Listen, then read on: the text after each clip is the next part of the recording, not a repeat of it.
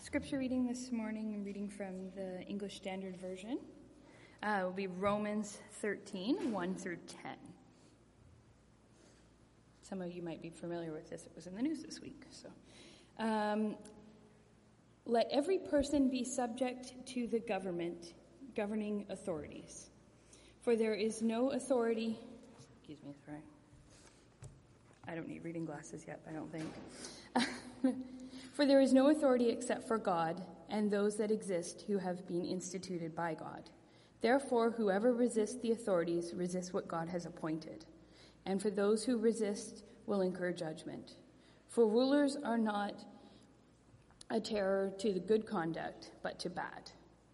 Would you have sorry, would you have no fear of the one who is in authority? Then do what is good, and you will receive his approval for he is God's servant for your good. But if you do wrong, you will be afraid, be afraid, for he does not bear the sword in vain. He is a servant of God, an avenger who carries out God's wrath on the wrongdoer. Therefore, you must be in subjugation, not only to avoid God's wrath, but also for the sake of conscience. For because for because of this you will pay taxes for the authorities are the ministers of God, attending to this very thing, and to pay all what is owed to them taxes to whom taxes are owed, revenue to whom revenue is owed, respect to whom respect is owed, honor to whom honor is owed. Owe no one anything except for to love each other, and for the one who loves one another is fulfilling the law. For the commandments, you shall not commit adultery, you shall not commit murder, you shall not steal, you shall not covet. And all the other commandments are summed up in this word You shall love your neighbor as yourself. Love does no wrong to a neighbor, therefore, love is fulfilling the law.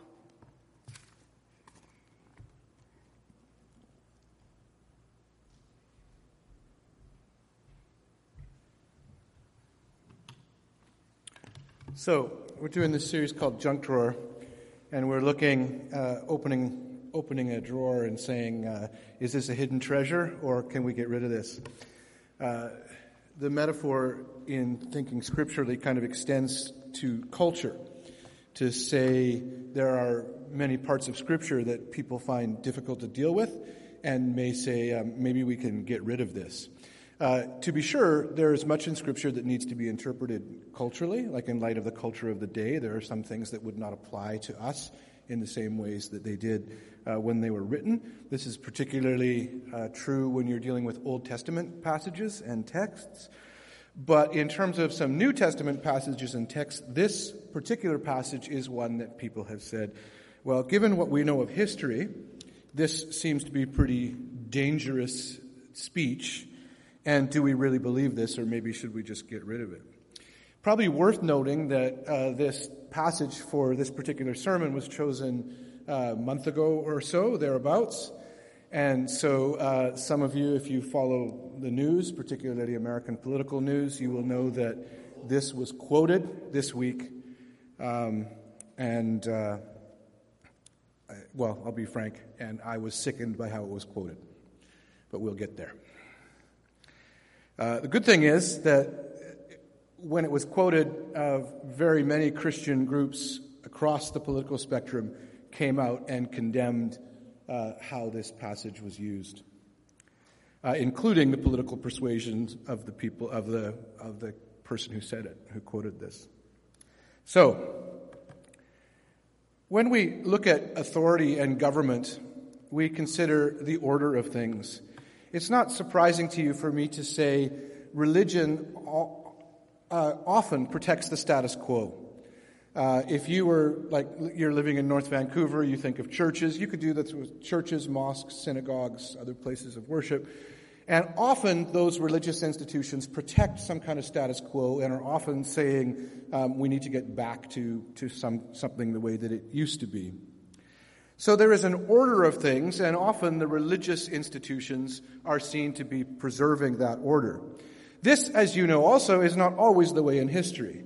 Uh, there are many historical events and occasions where it is religious impulse, impetus, kind of um, people being inspired from their faith that has actually undone the order of things.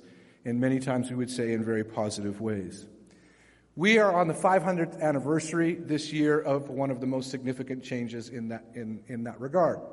It's a religious change, and there was a status quo in religion, and uh, 500 years ago, Martin Luther, this uh, monk, this Catholic monk, well, it was all Catholic back then for the most part, um, he nailed those 95 theses to a door in Wittenberg and said, I think that things should change. And if you don't know who Martin Luther is, uh, you wouldn't be sitting where you're sitting without him.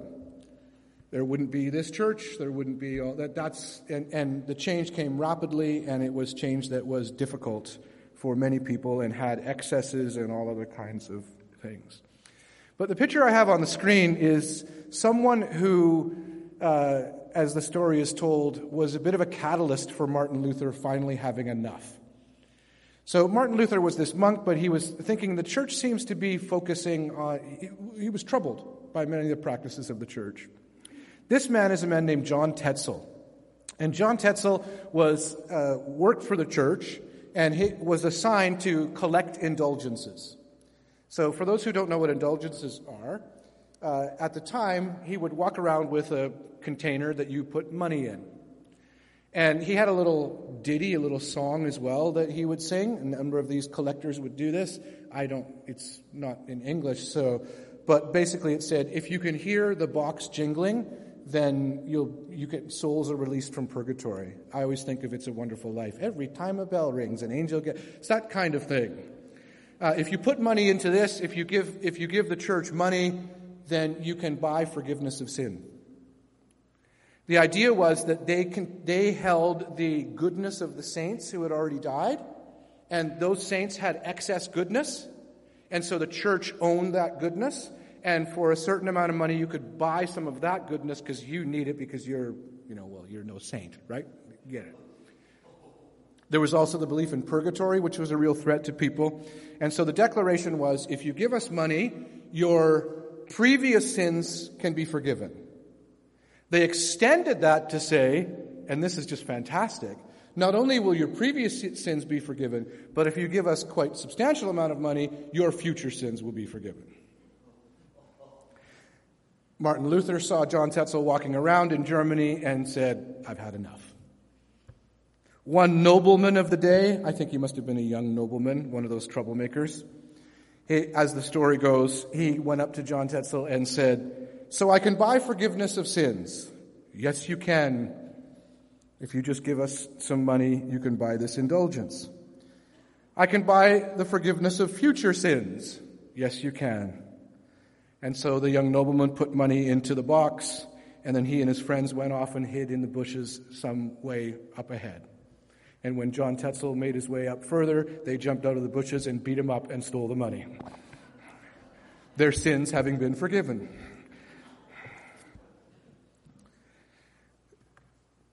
This passage talks about the order of things. Romans 13. Can we get rid of this, or what's this for? I've got a picture of Martin Luther there. That's not him saying that, that's Paul writing in Romans 13. How this passage sounds and how it has been used. One of the commentaries that I read this week on this passage was written uh, during the early days of the rise of National Social- Socialism in Germany, the rise of the Nazi Party.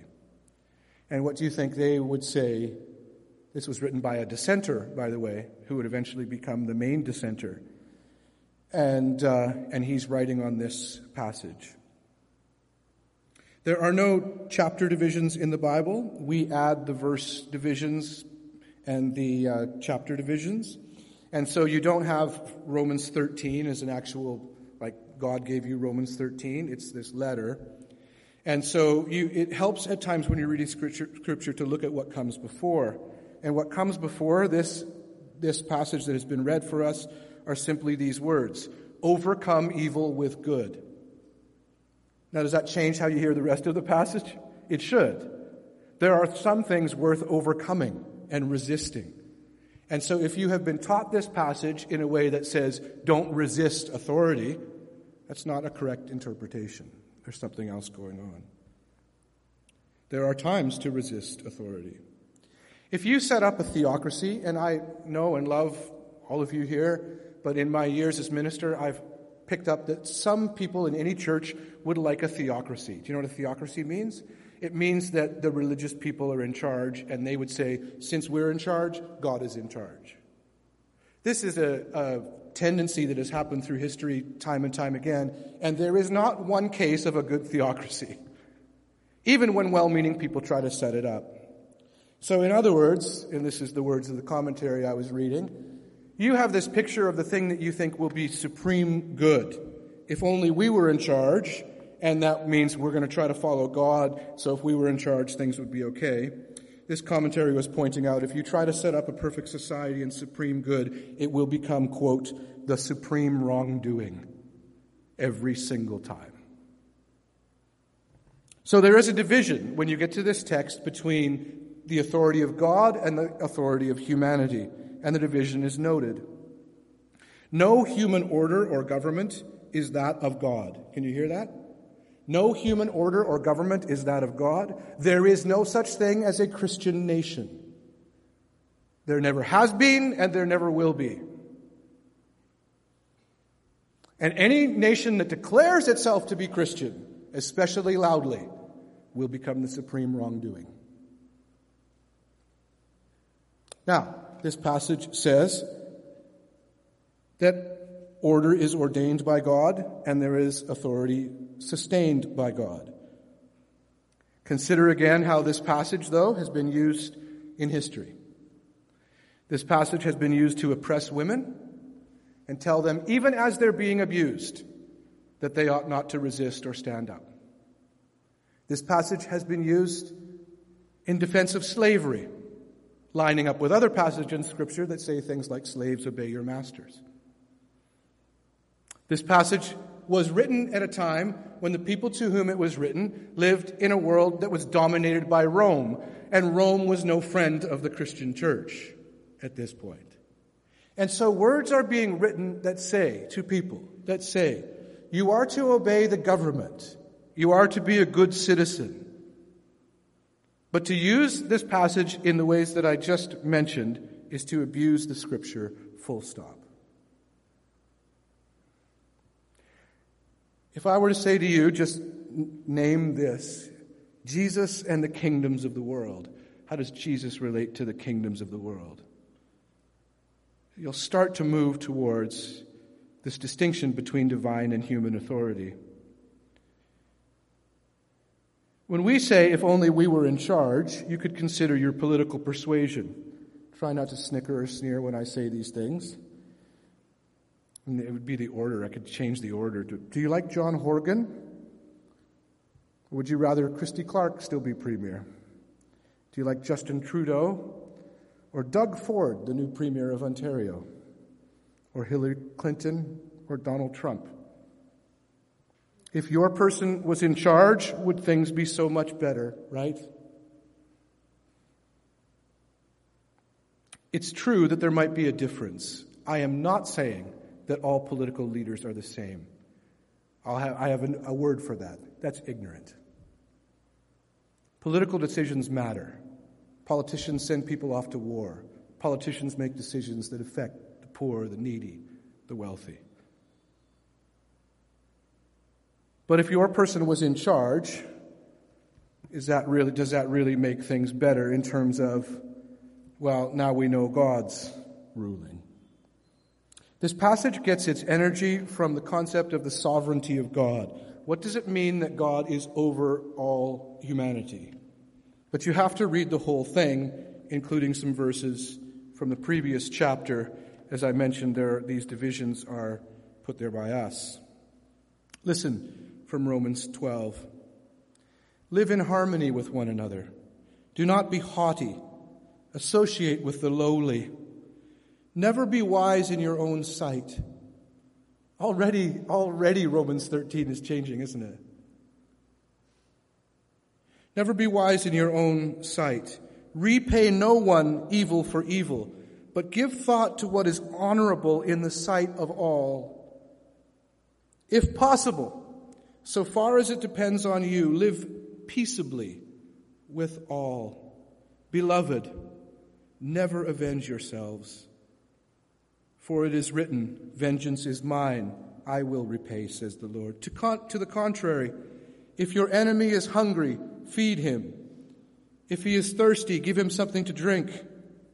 For by doing so you will heap burning coals on his head. Do not overcome, do not be overcome by evil, but overcome evil with good. Now we move to 13. Let every person be subject to the governing authorities, for there is no authority except from God, and those that exist have been instituted by God. Therefore, whoever resists the authorities resists what God has appointed, and those who resist will incur judgment. For rulers are not a terror to good conduct, but to bad. Would you have no fear of the one who is in authority? Then do what is good, and you will receive his approval, for he is God's servant for your good. Now, if, as I'm reading this, if you picture yourself hearing this from the voice of somebody who is oppressing the poor or the needy or abusing people, it changes. But when you heard what came before in chapter 12, it doesn't sound like that, and it shouldn't. When you continue, so it continues in verse 7 pay to all what's owed to them. If you owe taxes, pay your taxes. I always think if that's an interesting thing. Very rarely have I heard Christian people, particularly conservative Christian people, kind of like saying, well, you know, we've just, it's, it's just, I'm not going to complain about too high taxes. Pay your taxes. Jesus, the way Jesus put it was, render unto Caesar. Yeah, Caesar really likes coins and money. Give that to him. I'm about something else. Revenue to whom revenue is owed, respect to whom respect is owed, honor to whom honor is owed. And then verse 8 Owe no one anything except love. For the one who loves another has fulfilled the law. Verse 9, toward the end of verse 9 You shall love your neighbor as yourself. Love does no wrong to a neighbor. Therefore, this is the fulfilling of the law. For those who know the political context of this week's, uh, where this came out this week, listen again. Love does no wrong to a neighbor. Therefore, love is the fulfilling of the law.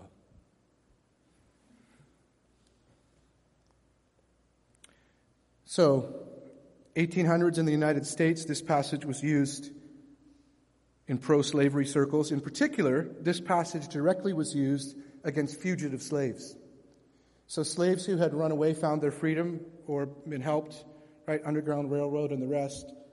This passage was used, even in legal conversation, to say those slaves belong to their owners and must be given back.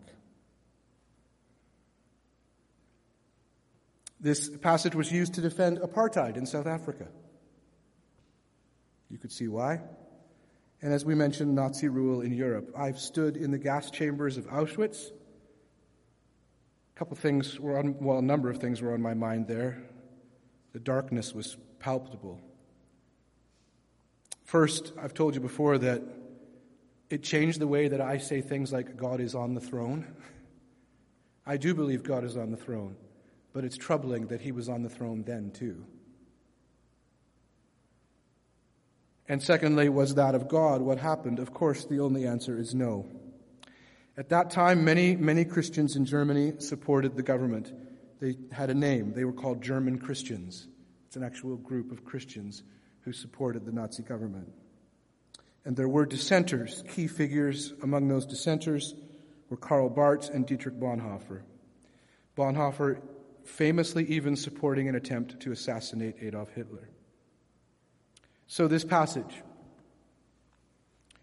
I complete the sermon on Thursday this week, and a couple hours later, I'm at home and I turn the news on. And I see this. Oops. Oh, can, we, can you pause it just for a sec? I should give the context for people who don't know. I assume everybody It's about separate. I assume everybody knows the news, but this is the Attorney General of the United States defending a policy of taking children and babies away from their parents when they come to the border. He is giving you misinformation in this quote because he is saying that this has always been treated as a crime, which is not. It's been treated as a civil matter, and never before have children been ripped away from their parents like this. Um, so he is going to defend, and by the way, he, this individual who is speaking, Jeff Sessions, is the one who championed and sought to institute this policy. Uh, of course, the policy for those who are quite anti immigration, or they would say anti illegal immigration, uh, they would say, well, it's a deterrent because if people think that kids are going to be taken away from them, they won't try to cross the border. First of all, it's hard for them to know that necessarily. And secondly, if you use the deterrent argument, why don't we just tell them we'll kill them if they cross the border? Deterrent is not an argument for this. Here's Jeff Sessions. I thought I'd take a little bit of digression here to uh, discuss some concerns raised by our church friends about separation of families.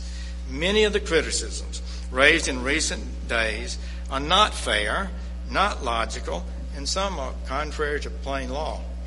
First, illegal entry into the United States is a crime.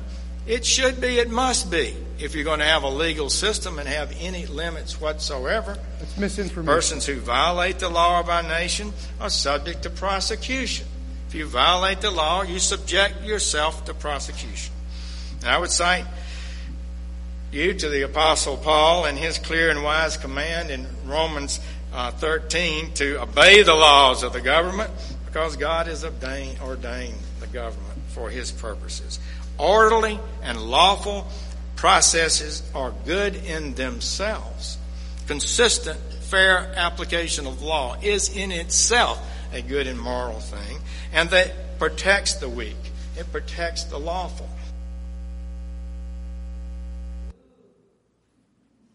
I don't like to make too many political statements, but I'm willing now. I'm sickened.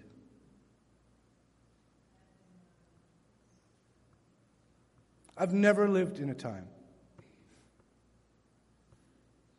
when policies like this were being instituted in countries like mine, not Canada, but the United States, similar culture. And I have certainly never lived in a time when the Bible has been used to defend them. And it's wrong. It's wrong.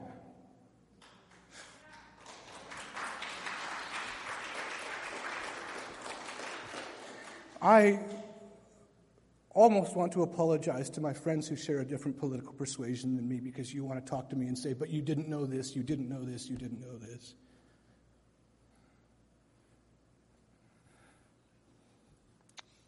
But I'm willing to upset you. I went to hear Noam Chomsky a number of years ago. I went with my friend Rick. Jack Layton, who was the leader of the NDP at the time, was introducing him and Svend Robinson, another NDP member, MLA in BC, was doing the close. Jack Layton was really intelligent and articulate, good introduction. Noam Chomsky came to speak, and he spoke. Many of you would know sociologist Noam Chomsky uh, started in linguistics uh, and speaks about government and such. His talk was on how power is the thing that we ought to be afraid of in human concepts of power. And over and over again, he warned us about, you know, the problem is power and thinking that if only you had power, things would be okay. But even you in power is bad in, in the political ways that power is often thought of. A little side note that I remember Noam Chomsky had that dry sense of humor. And so not everybody got the jokes. And there's some people in the room, we're witnessing it now, who get the jokes really well. Rick and I were sitting toward the front, and one of the lines that Noam Chomsky said, we heard, ha, ha, ha, ha. Lawrence was there that day too, weren't you, Lawrence? we said, Lawrence is in the room. At the end of the speech of warning about power, Svend Robinson came up with some uh, First Nations artifact to give, and it was something to put around the neck of Noam Chomsky as well. That basically, you know, was like a "You're a leader now in our community." And Svend Robinson spoke about how, you know, thank you so much. We need to hear things like this. But the words that Robinson used basically said, "If only you were in charge, everything would be great." And I looked at Noam Chomsky's face and I thought it would be, It was all he could do not to just go like this as they put this mantle of authority over him. He didn't get what I was saying. I'm not making a political argument in terms of political parties here. I'm not saying that the party uh, that is different than that of Jeff Sessions, if only they were in charge, everything would be great. I'm saying that on a human level,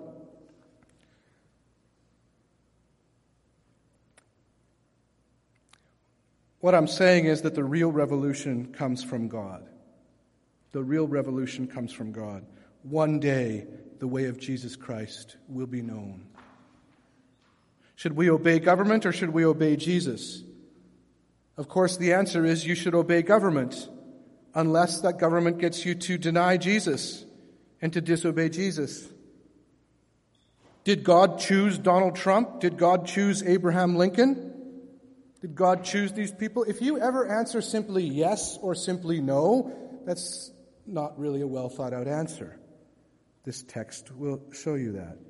His ways are higher than our ways. What this text declares is that in the way of God, sovereignty over all, all true power comes from God. In other words, even people who are making terrible decisions, even people who are making hurtful decisions, they wouldn't know what it means to be alive or to be in power without God being sovereign. Does that mean God blesses all of those decisions? Of course it does not.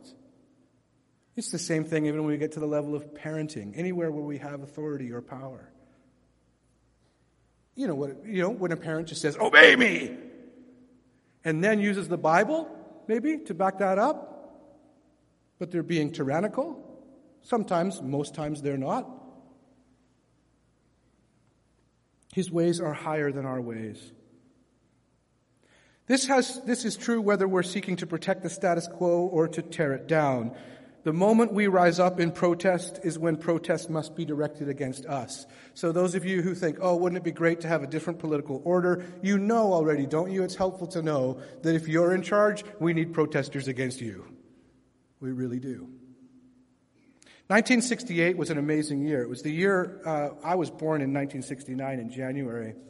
But in, in 1968, I just watched a four part documentary on CNN as well. Um, you think that things are kind of crazy now. If you lived in the United States in 1968, you must have thought the world was coming apart. Protests against the war in Vietnam, Martin Luther King Jr. was killed. Just months later, Robert Kennedy was killed running for Democratic nomination for president. Killed the night of winning the, the primary in California.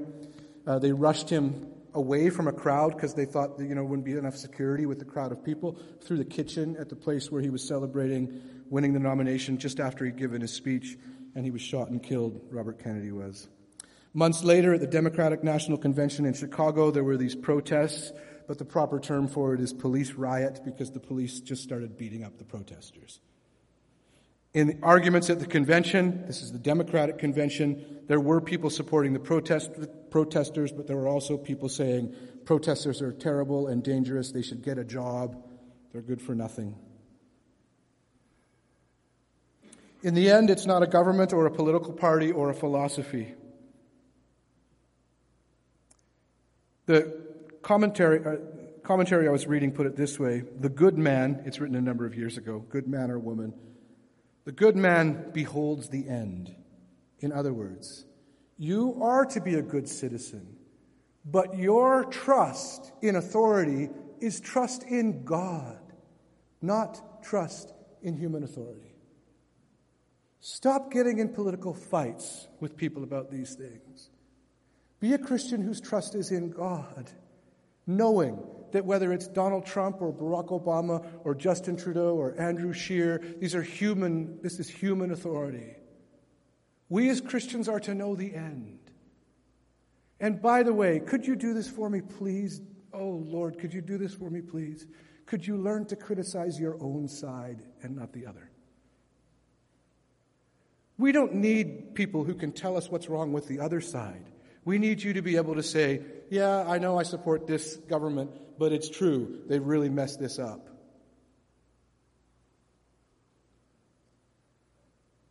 We ought to be good citizens. We ought to pay our taxes. This is written also as, remember, everything is about Christian witness. You are to witness in this world. And if you are to resist all the time. You know, fight about all these things. You're not witnessing. Plus, you can even, you can even obey at times governments that are clearly not doing things that are of God. It doesn't mean you support oppressive things. But you can even, in a sense, you know, trust, accept that authority because ultimately your trust is in the authority of God. That's what this text is teaching. No authority comes except from God. So,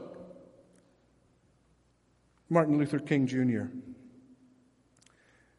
Take a few more minutes here. We'll share communion at the end, but this is worth it for me, and so I'm hoping it's worth it for you. Um, Martin Luther King Jr. was a Baptist pastor and then became a, and then some people would say the civil rights leader in the 1960s. In April of 1968, so end of March and into April, Martin Luther King Jr. and the various organizations with which he worked uh, got connected to a problem in Memphis.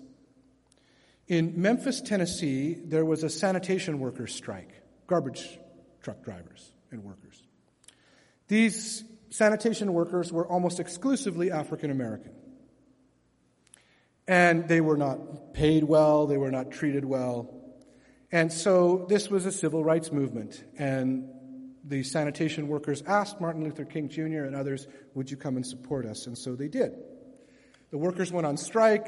I believe they were told this was an unlawful strike, all the rest. Uh, and Martin Luther King Jr. went down with other leaders and they had a march. Now, the occasion of the march came particularly because one of the, one of the rules for these workers, one of the restrictions on their job, was that and in the South, in the United States, you've been down there, you get these huge thunderstorms, thunder and lightning, just torrential rain for a bit, and then it clears up. And some of us have been to New Orleans and seen that. Corrine knows very well of those. And these sanitation workers would be working, and when those kinds of storms came, they would often seek refuge in a little covered area in the neighborhood, in the house, not in, but near the house or whatever, where they were working until the rain stopped. Which was usually, as we say, quite brief of a time. Uh, it was written into, their, into law that they weren't allowed to do this because those are white people's houses. And so they weren't allowed to seek coverage from the rain. So, where do you think they would do it? They would sit in the back of the garbage truck.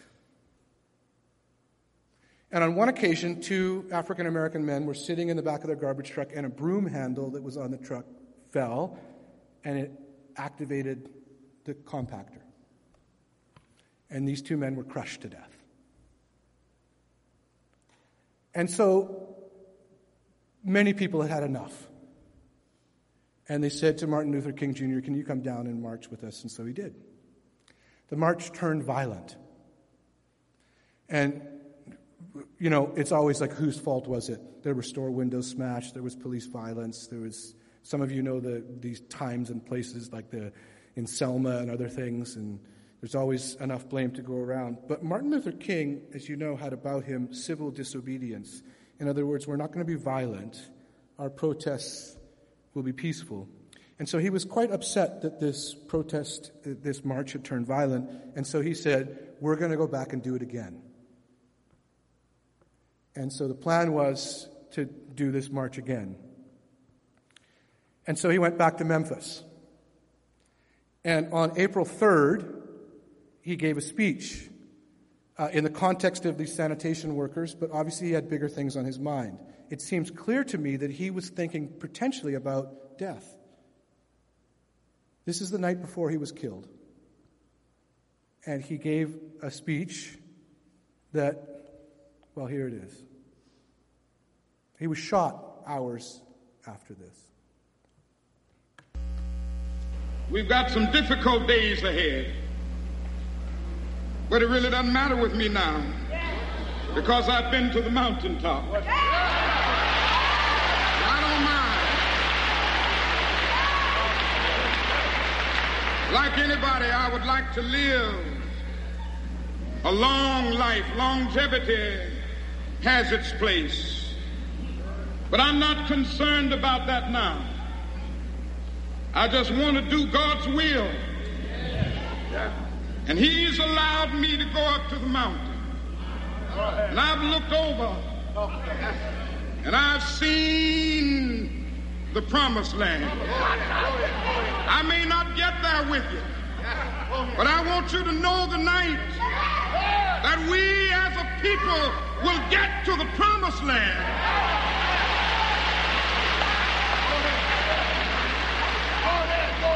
So I'm happy tonight. I'm not worried about anything. I'm not fearing any man. Mine eyes have seen the glory of the coming of the Lord.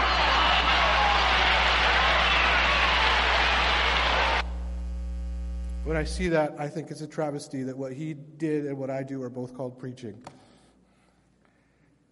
And that was a proper way to use Scripture. The real revolution comes from God. The person of God, the man and woman of God, knows the end. It is not Christian virtue to protect the social order of things. Yes, be a good citizen. But there is always that about our social order that needs to be torn down, including now. It is not Christian virtue to upend the social order of things, but you are to overcome evil with good. Our trust is in the Lord. And then, toward the end of this passage, what do you owe to society, to government, your taxes? You owe to be a good citizen. But you could pay all your taxes perfectly, you could pay all these debts, and you will have one debt that will always be outstanding, and that is the debt of love, says this text. Love your neighbor. Love does no harm to neighbor. There has never been and there will never be anything. We turn to the table now. And as you take this bread and this cup, realize there is an aspect of receiving the bread and the cup that is political in this world. There is, there has, there is, there is not, there has never been, and there never will be anything as revolutionary as the love of God in Jesus Christ. Let me pray for the communion. And we say you are welcome to receive communion if you know Jesus Christ or if you would like to. Jesus Christ showed us God's view of power in giving his life. Every person in authority, every authority, every time you hear authority spoken about in Scripture, please ask yourself this question Is this the world's view of power or is this God's view of power? Jesus Christ gave his life, denied himself. He is the one we follow. Let us pray. Give us eyes to see and ears to hear. Protect us, Heavenly Father, from our divisions, particularly to those of us who claim, Lord Jesus Christ, your name. Even our differences politically, they should pale compared to our trust in you. And so we are glad to share this communion together. And we say, in receiving. That we trust, Lord Jesus Christ, that you are before all things, and in you all things hold together, and you reconcile all things. We declare that our trust, more than any earthly authority, is in you. Forgive us our sins. Cleanse us from all unrighteousness. We receive in Jesus' name. Amen.